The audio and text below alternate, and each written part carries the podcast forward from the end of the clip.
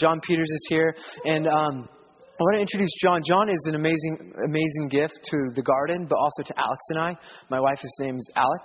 Alex. And um, in 2007, I met John at St. Mary's Church, the church he leads in London, and um, he prayed for me. And the thing about John is this: he he talks about the Holy Spirit in in a way that just seems very ordinary and normal. Um, things that were very strange and, unordin- and very unordinary to me, very extraordinary um, at the time in 2007. They, they, John talked about his church being planted and people encountering God being atheists and then coming to know Jesus and doing the things that Jesus did through the power of the Holy Spirit. People would uh, be converted um, in dramatic ways. They would be healed. There would be words of knowledge. There would be prophecy. There would be signs and wonders. Literally, that's how their church was built in London. And, and this is what he kind of uh, was brought into, into the church. Just with that understanding that that's what God does today. And for most of us, we, gr- growing up in Southern California, that is not our experience. For most of us, that's at least that was my experience that God, uh, the stuff of the New Testament was, was old. And it no longer happens like that today. That was my understanding in 2007 until I encountered the Holy Spirit. And John was a man that prayed for me, uh, very simple prayers, but from that moment on, uh, it changed the, the, course of my life. And it eventually led to me planting a church here in Long Beach called The Garden. And so I owe a lot to John. I owe, uh, I, I, just thank you. Where are you, John? Uh, you're, you're over here. Okay. Um, John, I just want to thank you for coming, spending time. You have been a huge gift to us as a church.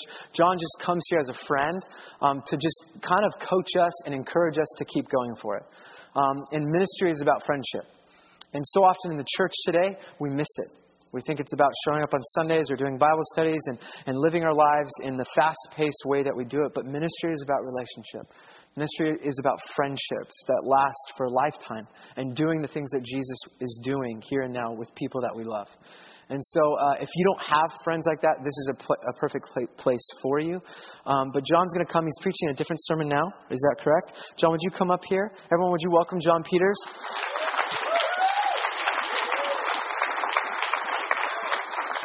All right, um, and I'm going to pray for him um, and pray for you as well. So if you close your eyes, I'd love to pray for you. And invite God to minister to you now. Lord, we just invite you to minister to us, just to, to, to bless us with your presence. Speak to us through your word, through John. I just bless John. I thank you for the time he's given to us and the blessing he's been. I just ask your favor on this service in your name. Amen. Thanks, Doug.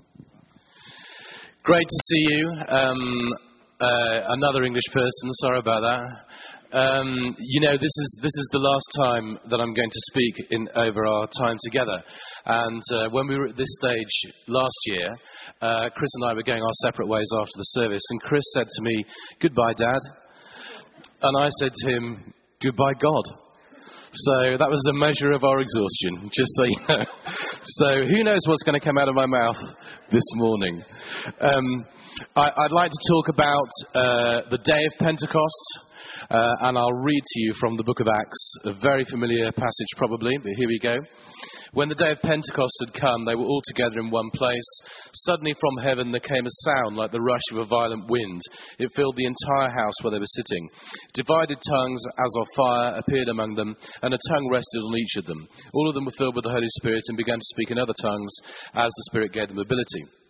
Now there were devout Jews from every nation under heaven living in Jerusalem, and at this sound the crowd gathered and was bewildered, because each one heard them speaking in the native language of each. Amazed and astonished, they asked, Are not all these who are speaking Galileans?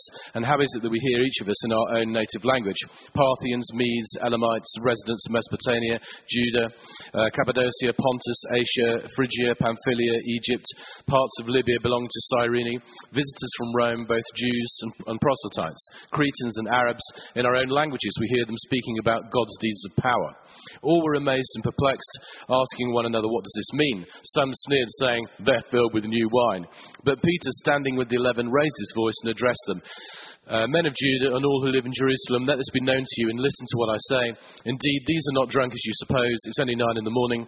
No, this is what was spoken through the prophet Joel. In the last days it will be, God declares, that I will pour out my spirit upon all flesh. Your sons and daughters will prophesy. Your young men will see visions. Your old men will dream dreams. Even on my slaves, men and women, in those days I will pour out my spirit and they will prophesy.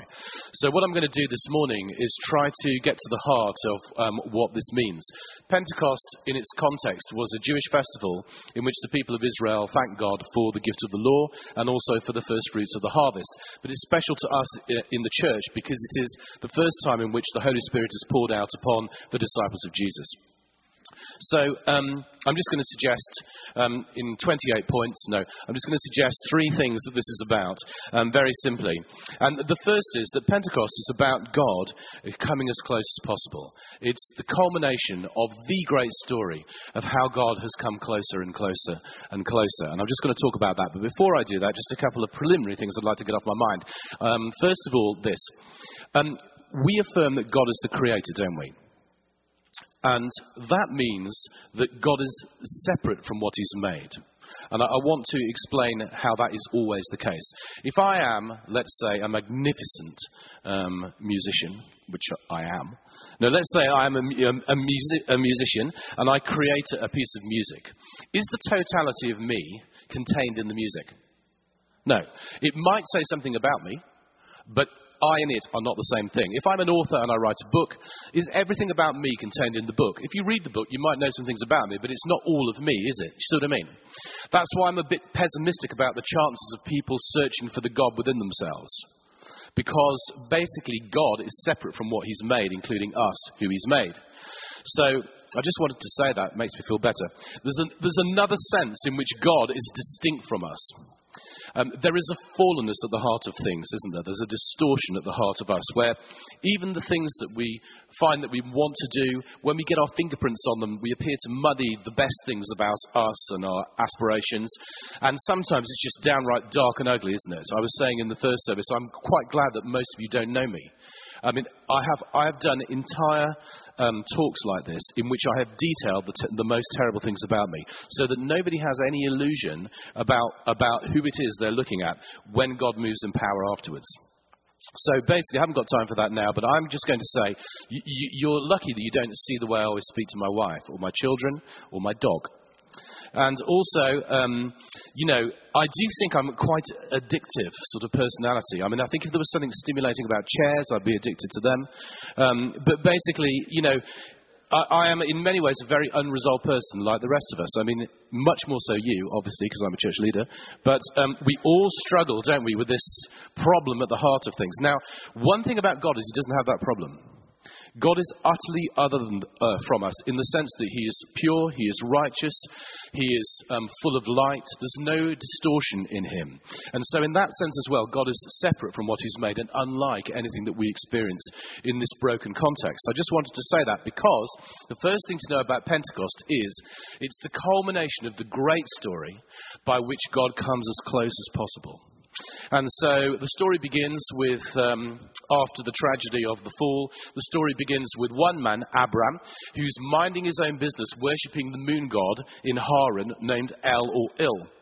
And basically, an unknown God reveals himself to him and says, If you follow me, I will give you a land of your own and many descendants. And so, Abram, unlike his father, who it may be that God first revealed himself to, says yes and sets off with all his baggage, you know, animals, wives, off into this land he's going to receive. But the thing is, Abraham doesn't really know much about God. Um, he certainly doesn't know his name. He calls him El. He continues to call him by the name of the Haran moon god. So he calls him El Blogs, El Jones, something very common. Um, and so basically, uh, you know, just a, a, throwaway name that people couldn't quite have the, you know, imagination to come up with a better one, that kind of thing. So basically, um, let's call it God Jones. That's all he knows about him. But as he finds out things about God Jones, he gives him other descriptive little adjectives, epithets, like he's the God who sees, El Elam, he's the God who provides, El Shaddai. So he works out things about God. But generally speaking, he doesn't know a whole heck a lot, a lot about him. That's Abraham. Then, um, then the people of Israel are kind of a no people with no name, making bricks from nothing, serving the Egyptians. They are the, lowest slave class it's, imag- it's possible to be. And this no people, a leader is raised up for these no people called Moses. But wait for it, he's got a special disability, which is he doesn't like speaking and can't speak, but he's going to be their spokesperson, obviously. And basically, so Moses comes along, starts leading these people, takes them somewhere, and the people work out that obviously there's some kind of connection between the stuttering, you know, useless kind of leader who's nevertheless leading them and some kind of God. So they follow along, and they also find out things about this God, like, for example, he can part the sea so they don't get massacred by the Egyptians, that kind of thing, which turns out to be quite important. He can lead them by a cloud or a pillar, etc., etc. But in many ways, you know, he remains above and beyond understanding, and the process goes on. Finally, Moses discovers his name, but it turns out to be, I am who I am, which doesn't tell you very much, really. So we're just going on with the general idea that we don't know very much about God. Now, in, and in the Old Testament, he remains above and beyond understanding in many ways. You know, so you can't utter his name because it's too holy. You can't make a statue of him because that would be wrong. So basically, with the exception of one or two sort of inter, inter, uh, intermediaries who seem to have some kind of connection with God and represent him to the people, he's generally above and beyond understanding. The creator of the world, yes, who's chosen the people of Israel for no apparent reason and made them his own despite all their rebellion and their continuing rebellion. I mean, that's about it, really. So that's like phase one of God's work. And then, phase two. God comes as near as breathing, as close as hands and feet, so that nobody need ever again guess at what God is like. Nobody need ever again search for, within themselves for a dim reflection of what God is like, because He makes Himself he discloses himself in a way that even we can see him. Imagine you wanted to communicate with a colony of ants. You know, I'm sure you've never thought about doing that, but if you wanted to communicate with a colony of ants, probably the most effective way would be to become an ant. And that's effectively what, what God has done. He's clothed himself with flesh and blood in the person of his son. So the God who is over here has come closer. He's come closer. Now, those who know him, those who see him, can see what God is like. Jesus said, If you see me, you've seen the Father. I and the Father are one. So to see Jesus is to see the Father. Amazing. But Pentecost is the culmination of this story, whereby God comes even closer. Now, the British have given many important um, cultural things to the world. And um, and uh, you benefit from them, obviously. Um, and uh, actually, I should say to you, today is the in my in my church denomination, the Church of England. Today is the festival of Pentecost, and so I'm actually speaking to you uh, about what I should be speaking about in my own church, which is virtually unprecedented in my history. But I thought I'd say it just for my own amusement. Anyway, the thing is, I baptize you into the Church of England. There you go. It's another gift. It's free. You know, it doesn't matter. Um, wow, it's fantastic. Welcome, Anglicans. Anyway, so, so basically, so basically um, don't distract yourself because you'll lose what you were saying. I have lost what I was saying. Um, yeah, oh, okay. Don't put me off. It'll reboot itself in a minute. Um, yes prize to the man over there. Okay, so British culture. Yes, so one of the things we've given to, to you guys, which you haven't really received properly, is the knowledge that God has created buses with lots of seats for a reason. And the reason is so that we can all sit on separate seats and under no circumstances speak to each other, whether you're having a good day, that kind of thing. Hey, how are you? All that kind of stuff. We don't do that. We live in a cold, emotionally cold, physically cold environment where we do not interact with people we do not know. Hey, how are you? I'm fine. Back off. It's the attitude of the English. So basically, so, so, you know, if I'm on a bus, I find somewhere away from other people and I sit there. And I do not expect this.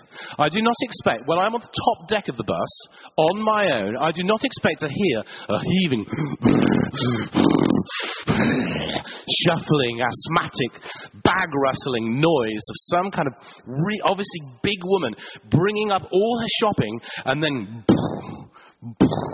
making it down to where I'm sitting, and then sitting down right next to me so that all her shopping spills over onto me, taking up, taking up more than her fair share of personal space when there's all those other seats on the bus. Anyway, God's like that. That's what God's like. He comes nearer and he invades our personal space.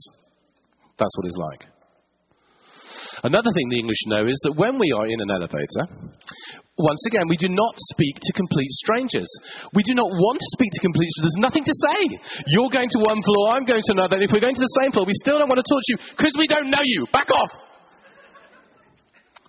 How many conversations have I had with complete strangers in elevators this week? Quite a lot. Yes, I'm going to the roof deck swimming pool. What else? Why do you think I'm wearing these clothes? That's where I'm going. Yes, I'm going to the lobby because I'm going out. Do I look like I'm going out? Yes, I am going out. No, you guys are much nicer. Joking apart, it's a much nicer culture. I've got a German friend who says if he wants to feel better about himself, he'll come to England, but if he wants to feel really good about himself, he'll come to America. I totally understand. When I first came here, I used to cause consternation. I used to go to Charlotte in, in North Carolina, and I would cause consternation because people would say, So, how are you? And I'd say, Fine. And they looked totally panicked. What, you're suicidal? No, I'm fine. No, I'm just fine. What? You're about to kill yourself. So I learned that what you do is you go, I'm doing really well. And then it's normal. I love you guys. It's great. It's much, it's much better for us. Much better for us. Much more relational, much more normal. But we're none of those things. We're emotionally frozen. Anyway, and physically frozen. Um, so what's this? June gloom? June gloom, right? That's what you're suffering. You poor darlings. Honestly, I haven't seen sunshine for three years. so anyway, the English know that they are in the elevator. You don't talk to anyone, but what God is like, somebody comes in and is just literally staring at you and wanting to talk. That's what He's like. God comes nearer and nearer and nearer, and on the day of Pentecost, the Holy Spirit comes so near that He actually lives within. He can actually live inside. So this is better than having Jesus in front of you. This is the person of Jesus living inside you by his Spirit. So this is the culmination of the great story of God whose passionate heart is to come as close as possible. And in the context of this story, he reconciles the other part of his nature, the sense in which he's not like us, his holiness versus our brokenness. He reconciles it at the cross, doesn't he? From the high heart of heaven comes the burning lover's son, throwing wide his arms in welcome to us living, disappearing ones. God in Christ does everything necessary to draw us close, despite everything that's true of us. You know, my heart always goes out to people who are in church but do not feel they should be in church. They are here, but they do not feel that God sees them, knows them, or wants them to be here. If God does love them, it's because it's His job. He doesn't like them. And, you know, psychically, you need to try on some different t shirts. One would be, God is nice and He likes me. God is nice and He likes me. Try putting that on. God is nice and He likes me. Here's another one. This is a more advanced t shirt for more advanced t shirt wearers. Jesus loves you, but I'm His favorite. Jesus loves you, but I'm his favorite. Could you put that on? If you can't put those t shirts on, I'm talking to you. And there are a lot of people in church who feel that God couldn't possibly accept them. But you see, the way we know that He has is because He's shown love to such an extent that He gave His Son for us. He's given that which is most precious so that we might be drawn near, even though we are utter screw ups. We are total screw ups. We have sinned. We are sinning. We will sin. We cover the tenses with our sin. We're brilliant at it. It's our special subject. But God's special subject is loving the weak, broken, foolish things of the world. As I often say, it is not a compliment to be called a Christian. We have been specially chosen to shame the wise and the strong and the powerful and the people who've got it together. That we are not a mistake. It's not a mistake that we are as we are. Because basically, we're here as God's sick joke on the rest of the world that doesn't want Him. I know. So that's the first thing about Pentecost. The second thing is that Pentecost is about something we're deeply drawn to as human beings, and that is the possibility of ecstatic intimacy. I would say that the quest for genuine intimacy in our relationships and the pain that comes when that quest is frustrated or disappointed is a large part of our story as human beings. Whenever I consider this passage, I notice that the experience of the disciples is quite overwhelming. It's totally overwhelming. The presence of the Spirit affects all their senses, intoxicating them. It's like they feel a wind. It's like they see tongues of fire. It's like they're filled with something. Luke's language is of a tropical rainstorm. It's like they're rained on by the Spirit. It's a very multisensory thing. It's as if they're ravished, ravished. The angelic realm scoops up the fallen earth and gives it a deep kiss. That's what's happening on the day of Pentecost. The disciples are understandably left, left staggering and gibbering, speaking in tongues. Of course they are. They're given a new means of intimate communication with God, the God who's come so near. And of course, it has to be the language of angels. The disciples are transformed in that moment from mere believers into ecstatic, believing lovers. And so, the second thing to know about Pentecost is that it holds open the possibility that we can enjoy, delight in, be satisfied by the love of God. I bet there's a massive proportion of people here who, if everybody had their eyes closed, I, if I said, Is the uppermost thing in your mind wanting to be loved more, really? Needing to be loved more than you are? I think a lot of people will put their hands up, including men. I don't believe that the experience of God's love, the experience of intimacy with God, takes away the need for human interaction. God has made us to have human relationships, and we need um, to uh, see each other, see ourselves revealed in loving relationships with other people. But I do think that the experience of intimacy with God helps us in so many ways in our relationships. So, for example, if you honestly believe what God believes about you, if you believe that God delights in you and rejoices over you with singing, it's a verse in Zephaniah 3:17. It's not in the Quran, Chris. Once again, uh, Zephaniah in the Old Testament. Um, oh, I, I, must tell this one joke. You know when I was talking about, um, um, you know, creating something and it doesn't re- express all of who you are. Well, Chris re- once wrote a children's song um, which doesn't express all of who he is, which is, God can love you even if you've got oversized hands and uh, that reflects something about him. But he, Chris's huge, overwhelmingly large hands are not the only thing about him. Don't focus on the hands, it'll make you slightly nauseated. Um, it's just my experience. Anyway, so moving on. Um, the thing is, the thing is that if you believe what God believes about you, and psychologists would say that you tend to believe what you think the most important person in your life thinks you are. So, so generally speaking, people's self image is what the most important person in their life thinks they are. So if the most important person in your life is actually God as opposed to theoretically God, then you believe about yourself what God says about you. And therefore, the power of this is, is huge. And then when you have relationships with other people, a lot of your need for affirmation is actually already met. So we're not then desperately looking for affirmation or approval, treating, treating God and other people as though they are the Father that didn't really affirm us or approve us or somehow set a standard we couldn't attain, whose, whose love we never really seemed to receive, or only if we did really, really well, um, or, you know, the parent that was never there for us anyway, that kind of thing that, that basically, um, and it creates distortions in human relationships. So we need this affirmation, this connection with people. But because of our brokenness and our lack of experience in this area, we're constantly repulsing the very people we need affirmation from. It's a very painful process. But you see, if you know that God loves you and that's really established in your heart, you can have much straighter relationships with other people whose affirmation you still need, but not in the same way. So, this sense of being loved by God is really crucial. And it's the personal experience of Jesus that inspires people, that empowers people, that drives them forward. dutifully serving God is no substitute for his love. And in every church meeting that ever happens, there are always people who are incredibly dutiful. There are always people who think to themselves, here I am, slaving for you, doing what's right.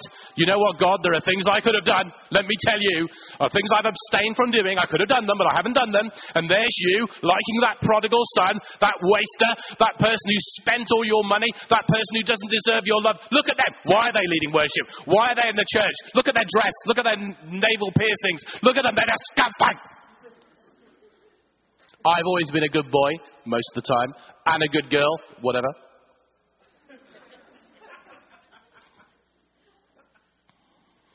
Dutifully serving God is no substitute for experiencing His love.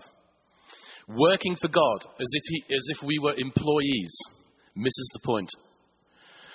Consider these questions Has the love of God, love for God, and God's love for you, has it ever been shed abroad in your heart? Has it ever? One time? If it has, has it been a very long, dry, exhausting time since that last happened? If the answer is the second one, that's pretty normal. It's pretty normal. You see, what we're supposed to be is we're supposed to be like cars that come to places like this in order to be full of gas, and then we're supposed to drive out, exhaust ourselves, run out of gas, come back in, get refueled, go out again. That's what church is. It's a big petrol station. That's what it's supposed to be, except unfortunately, a lot of church isn't. But if it was doing its job, it would fill you up all the time, and then you, like a car, would run out, come back, get some more, go and do it again. And unfortunately, church often isn't like that. This church is like that, but a lot of churches are not. That can mean that people who wander in here, you know, never expecting to be shouted at by an English person, um, basically can feel very dry and tired, and they can feel like I've just, I don't know what you're talking about. I don't experience this love. I'm here because I do church. I do church. Uh, what service is this? Is this the 11?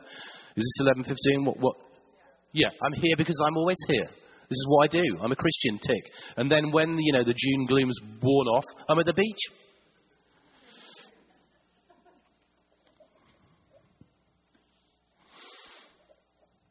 So you do know the answer as to whether the love of God is really flowing through you at the moment, the experience of the love of God. Finally, Pentecost talks to us about inspired communication. As I mentioned earlier, speaking in tongues is a language inspired by the Spirit to help us communicate with God. It's incoherent because it has to transcend the limitations of the language barrier. When you are very, very happy, or indeed very, very any strong emotion, you don't want to break off from what you're experiencing to think about precise word choice and syntax. I've hit my, my thumb with a hammer. How shall I most how shall I most effectively articulate this experience I'm having? It's not what we do, is we go, oh, I am in love. Let me think about the exact words and punctuation that will best articulate to you, my darling, what I'm feeling right now. I mean, lovers have their own language, don't they? it's like babies. Babies don't do okay, you know, normal speech, do they? But they're still communicating. When you're very, very happy, you know, so you, something really works out, right? It's an, it's an expression, but it's just not coherent words, formed words. So in life, we do need to be able to express sighs and groans, as Paul says, too deep for words. Speaking in tongues helps you do that. There isn't anybody here whose life wouldn't be better for speaking in tongues. Do you need to speak in tongues to be a Christian? Of course you don't. What a load of rubbish. But can everybody speak in tongues? Of course you can. Of course, everybody can speak in tongues. Have you got a tongue? Do you, need, do you sometimes need to groan and sigh? Do you sometimes find when you pray that actually you don't have adequate words because you're so caught up with the horror of what's going on, or the pain, or the joy, that it would be just better if you had something that wasn't limited to precise expression because thank you, Lord, for what you're doing doesn't seem to quite cut it. Now, that's what speaking in tongues is for the Holy Spirit inspiring you to connect with the deepest sense of expression that you have. Now, it's not more important than praying with your mind. Paul says, I'll pray with my mind and my spirit. But it is important, as demonstrated here, because it's what happens when the Spirit of God really gets hold of somebody. It's a, an indication that their soul has been impacted by love, because they've been reduced to their essence at that point. They've been reduced to the essence of a, a person who knows they're made in the image of God, who is delighted that they are in the presence of God and, and does not want to be held back by needing to formulate exactly the, the, the level of their experience or the quality of it. Do you see what I'm saying? That's why it's important. So, tongues is part of our communication with God. It's not all of it. God wants to communicate to us as a friend would, face to face. He wants us to know Him. He wants us to know what He's like. He wants us to enjoy communicating with. So, Chris and I have done a few of these things, and I know what His physical mannerisms mean. And He probably knows what mine mean. I don't necessarily need to ask Him whether I've just annoyed Him or pleased Him. I know, because I can see it by the way His shoulders hunch, or by the way He's smiling, or slightly drooling, or whatever it is, you know, in, a, in an appropriate way. Um, basically, but I know Him because I know Him. God wants us to know him. With the Spirit on board, Peter is able to make sense of the author's book. So Peter's able to explain what's happening. This is Peter. Peter couldn't explain his way out of a fishing net. This, this guy is a severely, I don't know, what is he? Well, you wouldn't choose him for your academic arena But somehow he's able to suddenly make sense of the Old Testament. Oh, you know what this is? They're not drunk. I know you think they're drunk because they're staggering around like drunk people. By the way, that's why they thought they were drunk. They didn't think they were drunk because they were speaking other languages. They thought they were drunk because they looked like drunk people, even though it was nine in the morning. Let's just be clear about that. If I start speaking to you in Russian, you're not going to think, oh, he's drunk. There's a drunk. You're going to think, if I start going, then you think I might be drunk, right? So basically, um, uh, uh, you see, it is tiredness. Yet Peter, Peter the doofus, is able to explain the book when he's got the Spirit working in him. He's able to say, This is a fulfillment of Joel's prophecy in the Old Testament. Remember him? You read the book. So basically, let me explain to you. This is what Joel saw that one day the Spirit would be poured out on all flesh. In other words, that God would come so close that he would put his very power upon the unclean. He put his power and his life within the unclean. How dare he do that? He does what he wants.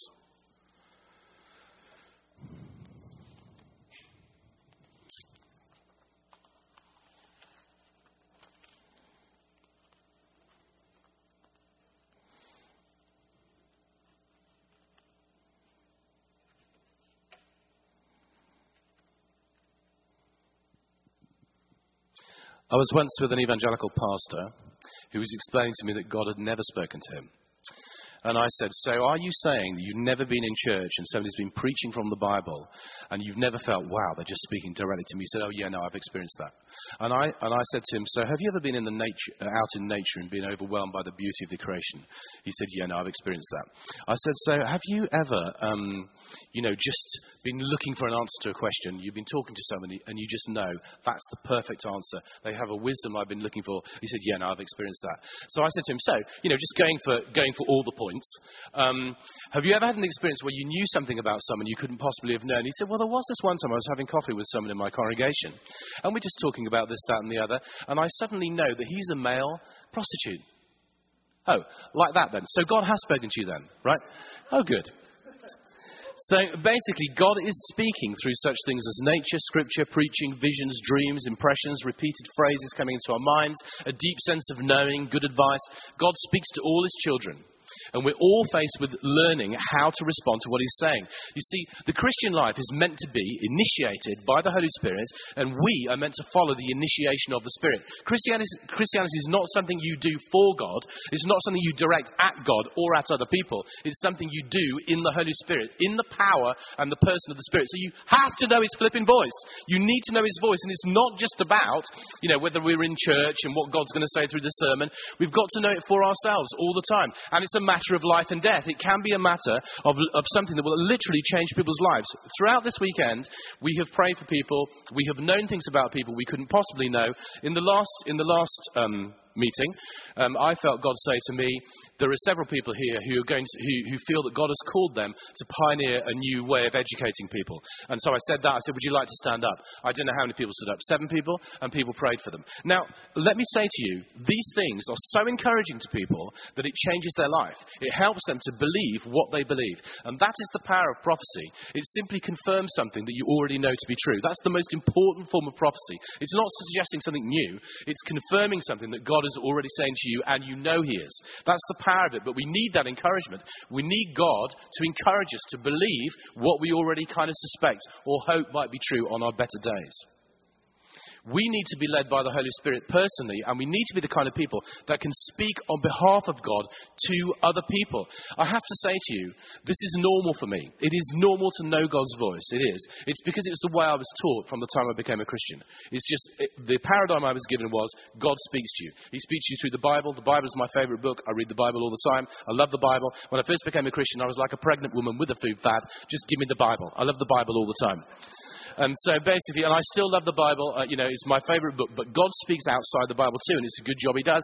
And if I just think about recent things I have known, so I'm just thinking about the last week, say. So last Sunday, I was praying for a guy whose opening line was, I worship an Amazonian um, deity. And I'm going, okay, that's interesting. Never been in church before, no. Um, so I'm praying for him. And God says to me, he's had a near death experience. Ask him about that. So basically, he, I say, have you had a near death experience? And he said, well, I had a dream in which I went to hell, in which I saw all the people that be there with me. Is that what you mean? I said, yeah, that's what I mean. Um, and, um, and then basically uh, that, that enabled me to pray for him, him to come to the life course, of course we run for the benefit of non-Christians, and for him to be now on the path to discovering Jesus. Right? So no discussion of Amazonian deities was necessary. Then in the morning, there's a, there's a French girl who comes in. You can tell she doesn't normally come because she's running into church because she doesn't want to be late. Nobody does that in my church, just like they don't do it here. And so basically, um, she comes, she comes in, she comes up for prayer at the front, and as I'm looking at her, I feel God say to me, just tell her that she is entirely acceptable to God as she is. Physically, emotionally, in every way, God loves you exactly as you are. I said it to her. She's never been prayed for before. She immediately starts laughing and laughing and laughing because it's the biggest thing on her mind. And now the thing is, how do I know when it's God? I do not know. I don't know. I'm just used to saying it anyway. I don't care. So basically, here's the thing. Once you've had this kind of word from God, there's somebody here going on a cycling holiday to France who's got genital problems, which is a word of knowledge I had. Once you've given that, and somebody's come up to you and said, that's me, you lose all sense of shame. You just don't care. You don't care. Am I always right? No. No, but I have been right often enough to, to definitely do it when I feel that God is speaking to me. That is the inheritance of every single one of you flipping people. Every one of you. Every one of you. It is. Every one of you. That God has no special people. I am a loser. God is using even me. He's using even me. If He's going to use me, a donkey, He will use you. It's just that I was given this paradigm. And I'm very grateful to the people who gave it to me. God's voice, the hearing of God's voice, the knowing of God's voice for you and for other people is crucial.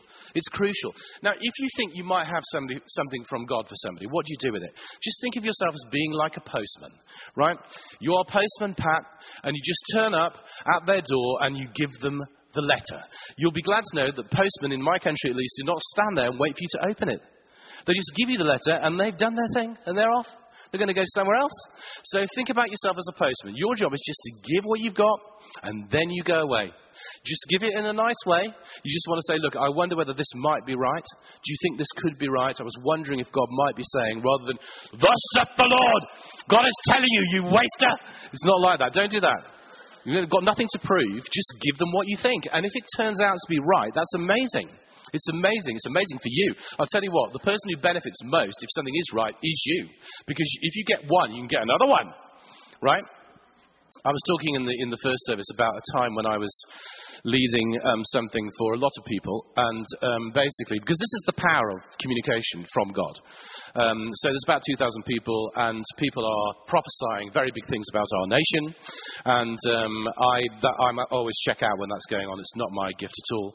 Um, and in the middle of it, I felt God say to me, um, Would you mind saying there's somebody here who's trying to uh, work in the railway industry, and God is saying, Can you just stop it?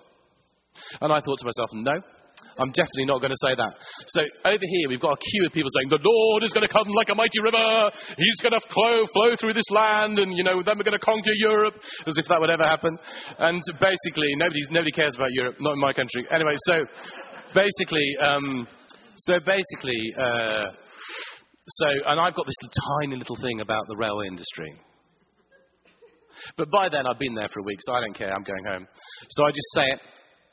Two years later, two years later, this woman comes up to me and said, Did you give a word of knowledge about the railway industry? I said, Yes.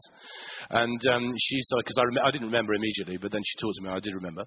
And basically, she said, Well, that was me. I was working in the railway industry for 10 years. And basically, I was made redundant, and I spent all my time and effort trying to get back in the railway industry. And I could not. Nothing I did was working. I just could not get back in. And um, basically, I said to God before this conference, You have to show me very, very clearly if you do not want me in the railway industry. So, how, how, kind of that, how kind of God is that? Something so specific for one person amongst 2,000 people. It's so amazing, isn't it, that God can do that? And, and the thing is, her friends had been saying, you know, you really should be a teacher. And that was the worst thing she wanted to hear. Because basically, at school, she'd had a terrible time and she didn't want to be a teacher. But she said, I stand before you now as a fully qualified teacher. And the great thing is, when the kids are there in the class that can't cope with school, I completely understand them. And so I've been able to help tons of kids. Isn't that God's redemption? Do you see that? But it's life and death. Do you get that? It's life and death. These things can be so important that they're life and death for people. So I, this is our privilege and our inheritance. It's our inheritance to know the voice of our Father, like you know the voice of your wife, your husband, your children, etc., people you're close to. It's also our inheritance to be able to give the word of God to other people, like Peter, to be able to explain what God is doing. This is God. This is the Holy Spirit. That's enough. So basically, um, what, what we always do is offer to pray for people. And so, you know, how do you know if you should come forward for prayer in church? Well, basically, if, if what the person has said has spoken to you, or you just need prayer, that's when you know you should come forward. So sometimes, you know, there'll be quite a specific thing like, let's say, um, we're going to pray for people who've got a ministry of dance, which will be about no one. Um, so basically, no, there'll be some of them. I like dance. Sorry, that's unfair. Let's think of something else. Um, this is for people who are fully qualified teachers, let's say. So if you're a fully qualified teacher. Now, my advice is, even if you're not a fully qualified teacher, and the appeal is for like one-legged pregnant women, and you're not one of those, I still come forward for prayer. Now, the thing is, I get paid the same amount of money no matter how many people come forward. I don't care. I don't count how many people come forward. I, I do count the power I see happening when they come forward. But my suggestion is this. First of all, are you somebody that's never been part of the story? Have you not got with the program? So, for example, have you never responded to what God in Christ has done for you? Have you never received the Holy Spirit, the person of Jesus within you? If so, this is an opportunity to come forward. Now, you don't have to. Nobody's going to make you at all. But if you want to, you can. That's one category of people. Then, the big category would be people who've never really known the love of God shed abroad in their heart, or all worried that they haven't, or it's been a long time. If that's you, you should come forward. There's no shame in, in saying, do you know what, there might be a bit of a problem here. Or, you know what, you could put yourself in the third category, which is a good one, which is I'd like to hear more of the voice of God. You could pretend you're in the third category when you're actually in the second one. No one's going to tell. No one will ever know. Choose the one that makes your image feel okay and come down anyway. And then we'll just pray. So what happens is we've trained the people to pray in this church. People pray every Sunday. This is what they do every Sunday. And um, so they'll be here, and I will encourage you to stand there and open your hands like you're going to receive a gift. This is symbolic. It says, Hello, God, I'm open to you, as opposed to this, which says, I'm not open to you, I'd rather die and um, and close your eyes so you're not distracted. And then um, I add my you pray for a bit, then I add my prayers to yours, and then people put a hand on you like they did in the Bible and pray for you. That's it. And all you can do is be as open as you can be. That's fine. And they pray for you. But church needs to include this bit. I have to say, it, I haven't known church without this bit. Why would we go to church and not pray for people? Or, you know, why would we, someone like me, speak about something and then not create an opportunity for people to respond to what they've heard? How weird. Anyway, I'm just saying, if you go to churches where that doesn't happen, how weird. You've got coffee, check. Singing, check. Speaking, check. Notices, double check. Chairs, check. No prayer. Weird. Just saying.